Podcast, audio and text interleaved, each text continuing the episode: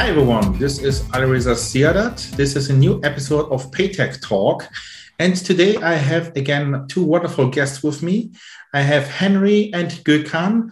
So I will give the word over to you, gentlemen. Please, Henry, start and introduce yourself to those who did not listen to our previous two podcasts, because this is a third podcast we're doing already. But please, Henry, start with the introduction. Yeah. So uh, yeah, again, uh, thank you very much for the kind invitation, uh, Ali. My name, as I said, is uh, or as you said, is uh, Henry de Jong. I'm uh, one of Quantoz co-founders and responsible for business development. And at Quantoz, we work on the gateway between central finance and DeFi's. Thank you, Henry. And we have also Gökhan Nazanin with me. And uh, Gökhan, please uh, introduce yourself and explain a little bit what you are doing uh, uh, business side. Yeah, hey, Alireza, great to be back with you guys on stage here. My name is Gökhan Nazanin. I'm from FIS, uh, responsible for the business development in Europe when it comes about banking solutions and also the managing director for Clear2Pay, which is the line of business of payments from FIS. And FIS is one of the oldest fintechs out there, which no one really knows here, especially in Europe. But that's why we are here to increase the footprint. Thank you both. So today we have a nice topic for you. We want to talk about uh, non-fungible token NFTs we heard a lot happening in media uh, on the industry side, but also on the legal and regulatory side. And we would like to look a little bit more into these topics. And uh, I would like to start with you, Henry. So, what, what, do you think about NFTs? Is it uh, right now exciting to talk about NFTs? Uh, what is your opinion? Yes, yes, yes, definitely. I'm I'm very excited about all the possible applications of NFTs, but before we start discussing applications, regulations, and the legal impact of owning an F- NFT, I'm very curious about your opinion there. Uh, let me briefly explain what an NFT is. So, NFT is the abbreviation of the non fungible token. And an NFT is a token on a blockchain that represents a unique asset. And this unique identifier cannot be copied or substituted. And the one who has this token in her wallet can certify authenticity and ownership of the asset the token represents. So the token can only be transferred on the blockchain by the owner. And that means that one can buy, sell, or trade NFTs.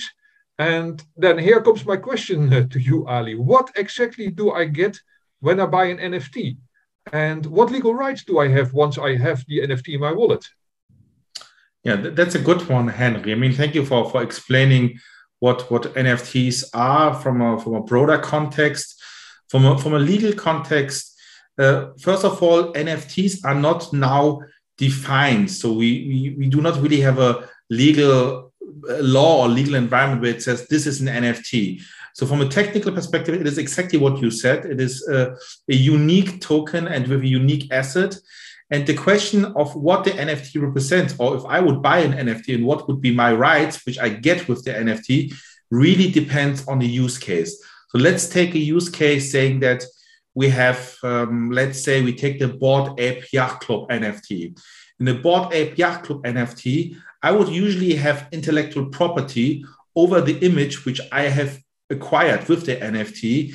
And then you would need to look into the yeah into the details of of the of the yeah i would call it drop report. You can call it a, a, purchase agreement or you can call it the description of what you have actually bought when you bought the nft so and this also depends on the jurisdiction where the nft is issued. So for the Ape Yacht Club NFT. This is, to my understanding, an, an Anglo-Saxon or an American setup where you have um, the right to use the image, so the IP right, and you are even allowed it is unlimited and you can uh, use the, the image uh, also for commercial purposes. And to use it let's say when you in film or, or in music production you can use it and you can take any benefit from your nft and your image which you have purchased. But this is not this would not count for any for all nfts so it really depends to look at each use case from a for european NFTs or for European issued NFTs, you usually do not have commercial rights. You only have the private rights to use the, let's say, the, your, your image on your social media account, but you're not allowed to copy that image. You're not allowed to duplicate that image and use it in a commercial manner. This is not allowed. Uh, you can also differentiate. You, if you look at NFTs, let's say in the music industry, we see it nowadays, where you can purchase an NFT and the NFT gives you certain rights, let's say to one music title.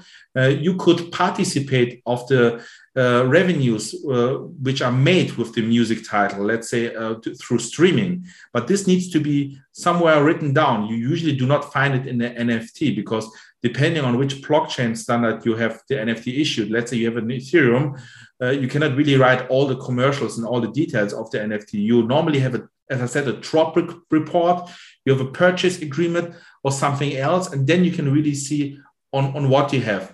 But putting it back and coming back to the to the beginning, once you want to have an NFT, you usually have a license agreement in a, in a traditional or in a in, in a non-blockchain environment. And this license agreement explains exactly on, on what kind of rights, what kind of IP rights the owner of the NFT would have, where she or he would be allowed to use the NFT privately or commercially, until when, and what happens if you sell the NFT in a secondary market? Is the initial owner getting any benefits, so called royalties? You can also take those and put it in a technical manner into the smart contract and make sure that once you sell the NFT in the secondary market, that through the smart contract, the initial owner is getting the royalties or the benefits.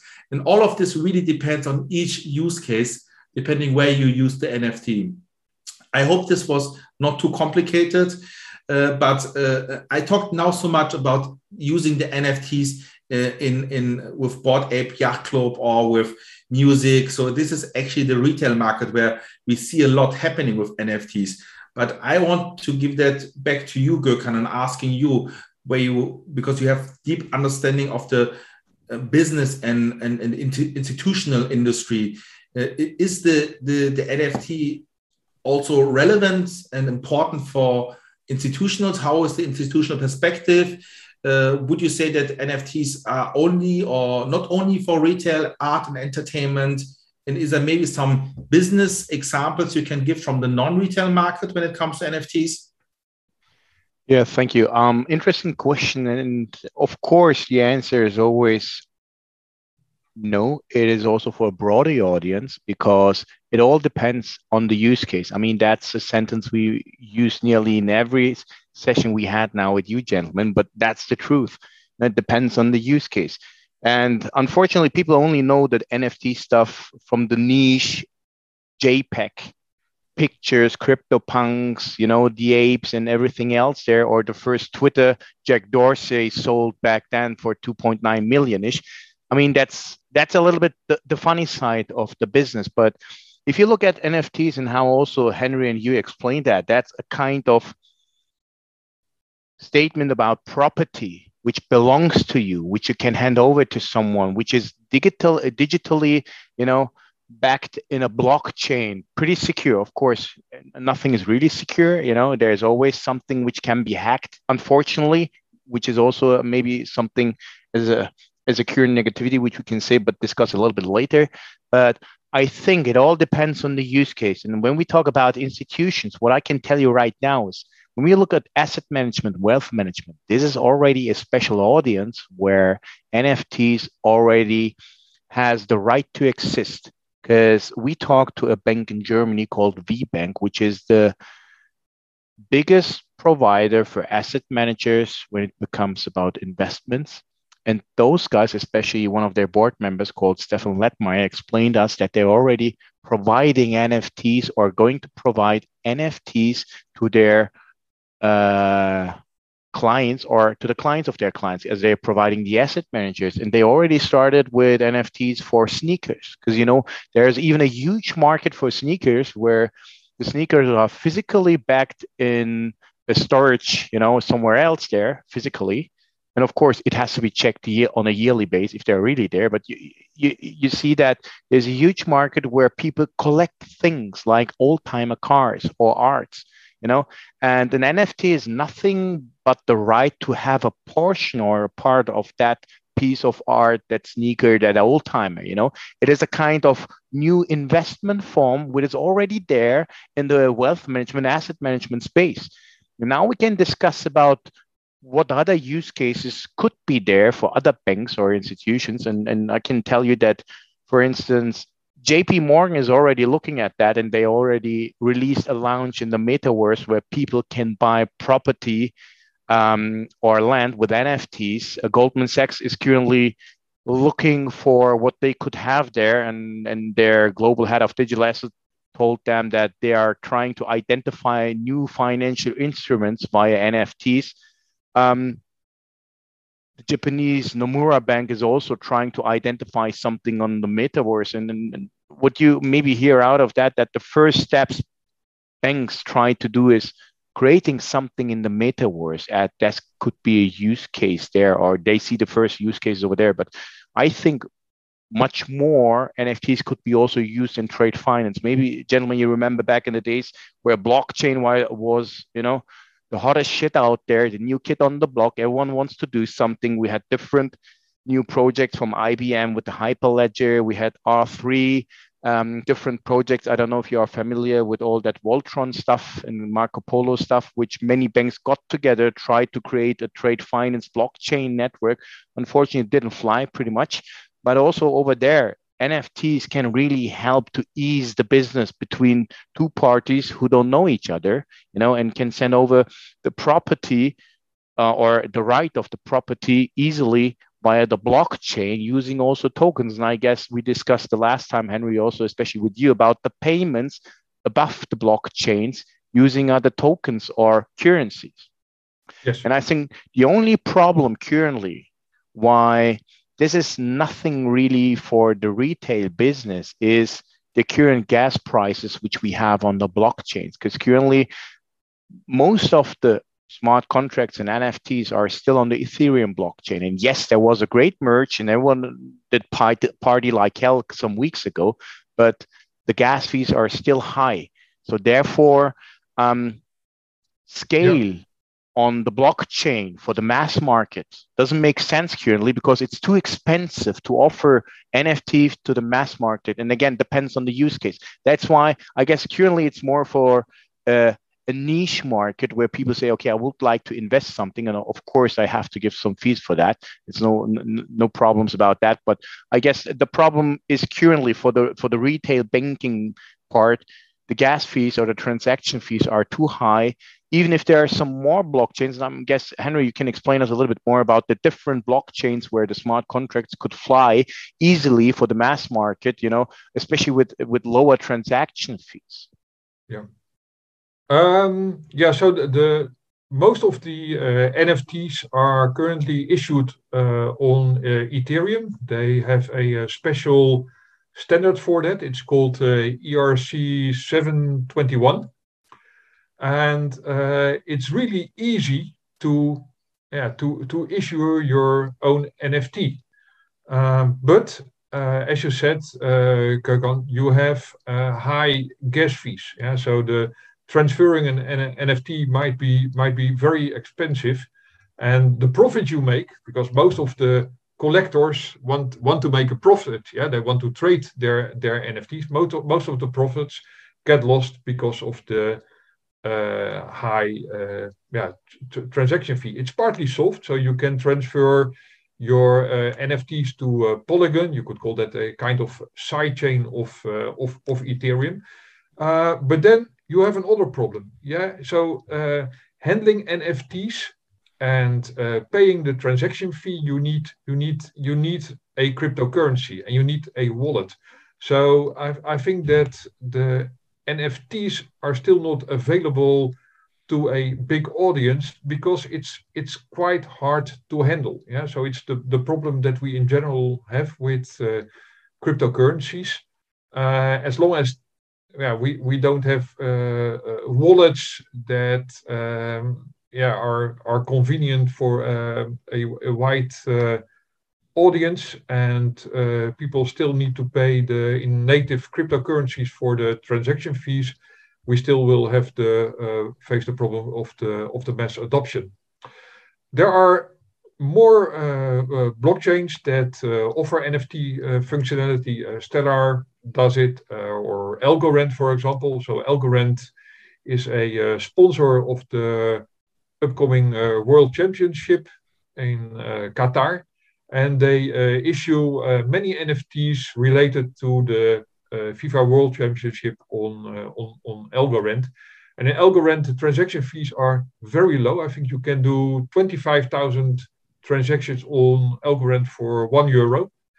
Um, so there we don't have the, uh, uh, the, the, the transaction fee. And I think what what really makes NFTs uh, more tradable is uh, if you can trade NFTs over different blockchains. So if you have an NFT that is issued on uh, Algorand, that you could or that you can also trade that on uh, uh, Polygon or Cardano or Stellar. I hope that answers your question. yeah, interesting. Yeah, and and I think um, and that is something what is currently under research, I would call it, also from different companies. You know, when we talk about institutions, because you mentioned Polygon, you see that Starbucks, Mercedes Benz, and also other big global players are trying to identify what they could do on those blockchains. And and also here, uh, if you buy a car, for instance, you know, the ownership could be moved over to you pretty easily over an NFT you know and that is maybe something which which is a topic for another session or some other sessions when we talk about identity digital yeah. identity and how this could be saved in a blockchain with which kind of mediums we would use there and i think that could be also something you know if you lease a car for instance you know and get the paper for the cars and all the other stuff or your id i mean that's that's an interesting but you know that's a whole topic on itself to discuss how this could be done but just to go back to your previous question ali so there are many institutions out there. And it would be pretty interesting when we become more mature in the world of embedded finance, where big companies, corporates offer financial services, because then you have a seamless, you know, you, you have less boundaries in the world of financial institutions. That that's where it becomes more crit, uh, critically for mm-hmm. banks when you know Mercedes Benz do everything on their own without any bank. Of course, they have an own bank, but even without that, you know, leaving the middleman outside and doing everything with their clients directly, like we do it today, peer to peer. You know, and that is the next step. Frankly speaking, we're still, you know, we're doing baby steps.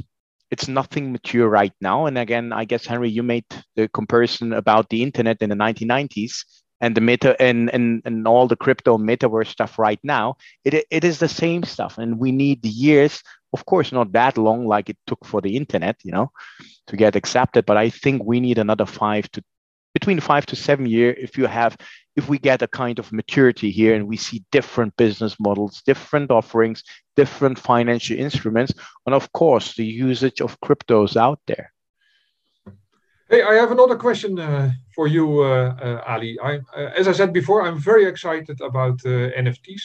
And I joined a conference in July in Kassel, uh, organized by the University of Kassel during the Documenta. And there were many presentations about art related NFT projects. And I really believe that NFTs can empower artists. Yeah, we all already discussed about music rights and issue them as NFTs. And um, well, my second question to you today is if I were an artist and I would like to issue an NFT, uh, do I need to consider the, uh, the, the MiCA that, by the way, was uh, released uh, this afternoon? Yes, that's a good one. I mean, for, for those who are not familiar with the MiCA, the Markets and Crypto Assets Regulation is a regulatory framework which is going to cover the crypto assets for the entire European economic area and going to regulate those commercially used crypto assets.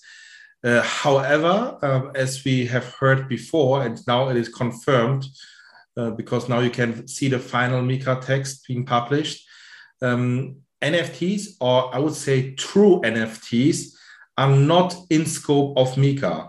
And this is very important because, as I said in the beginning, we do not have a proper definition what is an NFT or what's not an NFT. However, we have it from a technical perspective and from a securities law perspective to say that a true NFT is a non fungible token which is really unique and which is representing a unique asset and is not uh, re- replaceable by uh, this the same NFT. So MiCA is, is taking that and it's it's quoting and saying that if you have a true NFT which is non-fungible, you do not need uh, the protection by MiCA. You don't to, need to protect the, the, the consumers because it, it says basically from a risk-based approach that uh, the risk for the consumers trading with uh, NFTs is not that high because it is not similar to a security which is fungible, which you can uh, replace one to one with another security.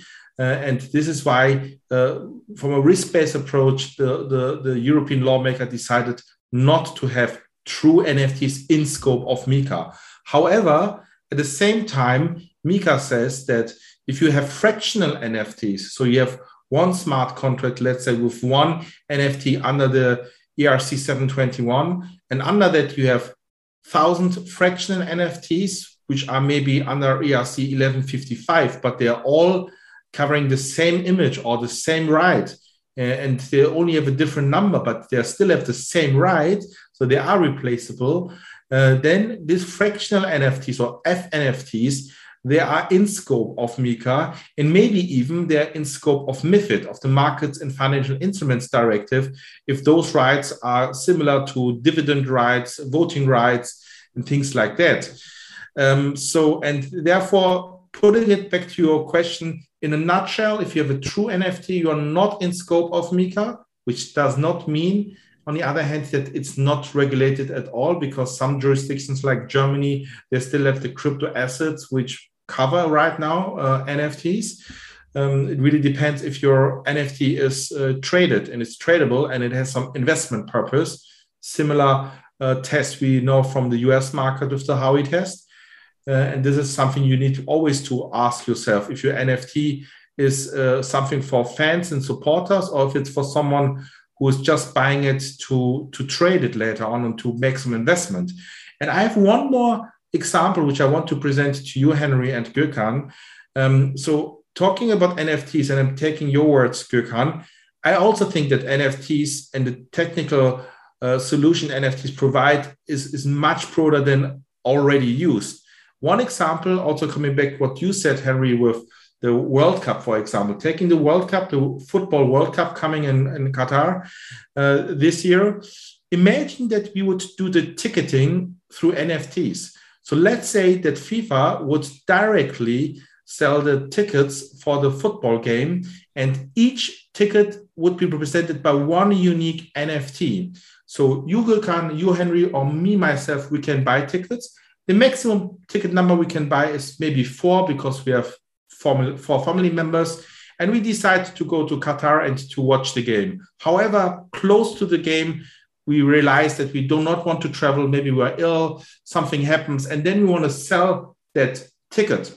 So I would say we would be allowed to sell that ticket. And then if you sell that ticket for a higher price than we bought it, which is quite realistic because the ticket prices will go higher, closer coming to the event date.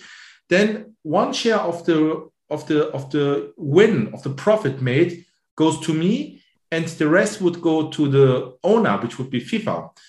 And this is just one example with, with the football game, but you can apply the same example to all the ticketings, to, to music events, to sport events, to any other events. And this would be, in my opinion, a, a nice example where you take out the middlemen and this is like something truly where you say you have the DLT, you have the you have the blockchain technology, and you can make use of it.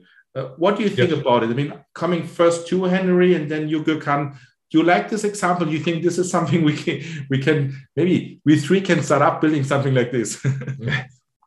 yeah, well, in, in fact, we are uh, discussing with uh, some of our uh, partners uh, about uh, building marketplaces or creating NFT marketplaces where where people can trade NFTs, but not not for um, cryptocurrencies, but with stable coins. Yeah, so that that means that uh, we we digitize the euro and uh, people buy or sell uh, crypt, uh, NFTs and uh, get digital euros Uh, in in return. So that means that they are also not exposed to the volatility uh, risks of the uh, of the underlying cryptocurrency, and that the redemption of the digital euros always will well, lead to a payout in uh, fiat uh, money of the amount that you uh, burned your your di your digital Uh, euro. So in, indeed, it would be uh, a very nice uh, use case to build a marketplace for FIFA tickets, but I'm I'm afraid that with less than 50 days ahead before the start of the uh, championship, uh, we, we will not be able to uh, to be, to get this marketplace uh, up up and running. Yeah, I think what is said with uh, having an, a blockchain-based payment solution included is very important because for those who are familiar with the smart contract technology behind royalties with NFTs, this is exactly what you can do with the smart contract. You can uh, put to the smart contract that if I would sell my ticket to, let's say, to Gökhan, and he would pay with uh, a blockchain based digital euro, then according to the smart contract, I would get uh, let's say 10% of the of the profit and 90% goes to the issuer to FIFA. And this is something where the blockchain really makes sense to have a closed environment. But uh, as I was asking my question in the beginning to, to both of you Henry and Gökhan uh, what do you think about this uh, this solution this of ticketing ticketing and uh, and maybe also having maybe such a solution for institutions or investment funds you know what I really like with that idea is especially that you avoid the black market or can reduce the stuff on the black market. Because unfortunately, you see that especially when we have huge events like the World Cup over there or Formula One and you name it, you know, you will see that the people out there trying to sell you some tickets on the black market for incredibly prices are so huge and mostly it is fake tickets they're selling you and you're the one who is who got screwed you know? So therefore i think to avoid scams uh, black markets and all that stuff it is great. And again we came back to the identity stuff you know because you know exactly who got the ticket who has the ticket who has the right to maybe sell it to someone else. And then it's also recorded in the blockchain and that people can identify their self when they go into the stadium you know? So for that reason definitely i really prefer something like this. Also to avoid all the the clashes sometimes you have out there in the stadium. I mean everyone who yeah. goes to a football match knows that mostly you have some sorry to say some fuck ups there with the tickets when people try to enter with tickets they don't have or they should not have. And most of you go into your seat and someone is already sitting because he has the same ticket. But the same applies to um, if you go by a plane with an air ticket because how often or in the cinema you know how often you are in a movie theater you see someone is already sitting because the cashier out there sold the ticket twice on the seat you know? So i think to avoid in that just basic simple examples but i guess when we look at the financial world we can do much more especially when we sell more expensive goods or doing more high investments you know how value investments that could be also pretty important for us. But I think, again, we have to think about how attackable blockchains are. It depends on how centralized they are stored or decentralized. You know, I mean, even in a decentralized world, it could be you know, a victim of uh, phishing scams or something else. So nothing is really 100% secure. But if you if you look back in the days when you had the cash trucks, even those were not secure because they got robbed by any other guys. So yep. the question would be also: Is 100% security something would li- we would like to have, or even 95% would be also sufficient for us? Okay, I guess that's more an ethically or physical, um, philosophical question we have to answer ourselves. Well, there are some uh, blockchains that are, uh, if I remember well, ISO 20022 uh, certified or comply with this uh, standard, and that is uh, you you will know that that's the banking uh, standard for, for for transactions. Of course, yeah. So blo blockchains are compliant with with, with ISOs in in in, in some respect. And what, what I really uh, like, so coming back to the um, ticket uh, NFTs, is that you the the NFTs can be programmed, the money can be programmed, so you you you you you you really can uh, build a marketplace that prevents a black market. Yeah. So if you want to sell your ticket, you can only sell it back to the issuer. Yeah. If you are not able to come to Qatar, you can sell your ticket back to uh, to the um, to the FIFA, right? So that uh, and and and not uh, sell it via eBay or any other uh, marketplace. and um, uh, yeah, uh, not make money with it. Yeah, so yeah. That, that should also not be the your attention when you buy the ticket. Yeah. Yeah, I mean, this is exactly the thing. I mean, I think we could talk uh, a lot more about this topic, and I think also about how to use ticketing uh, in, in new dimensions, like in the metaverse, for example, and there again using uh, digital identity and and uh, and making sure that you have the right permission to to enter the metaverse and stuff like that. Um, and I think uh, talking about this, I think we should have one more podcast, maybe on metaverse and digital identity, which could be our next one. Uh, but looking at the time, I would like to uh, thank you both. Uh, it was a very delightful talk to, with you today. And yeah, uh, and I will uh, see you and hear you soon again in our next podcast. I would like to thank all the listeners. And as always, you can contact Henry or Gökhan. They're both active on social media and LinkedIn. You can find the details under this podcast and please reach out to us. Yeah, thank you, Ali. a pleasure.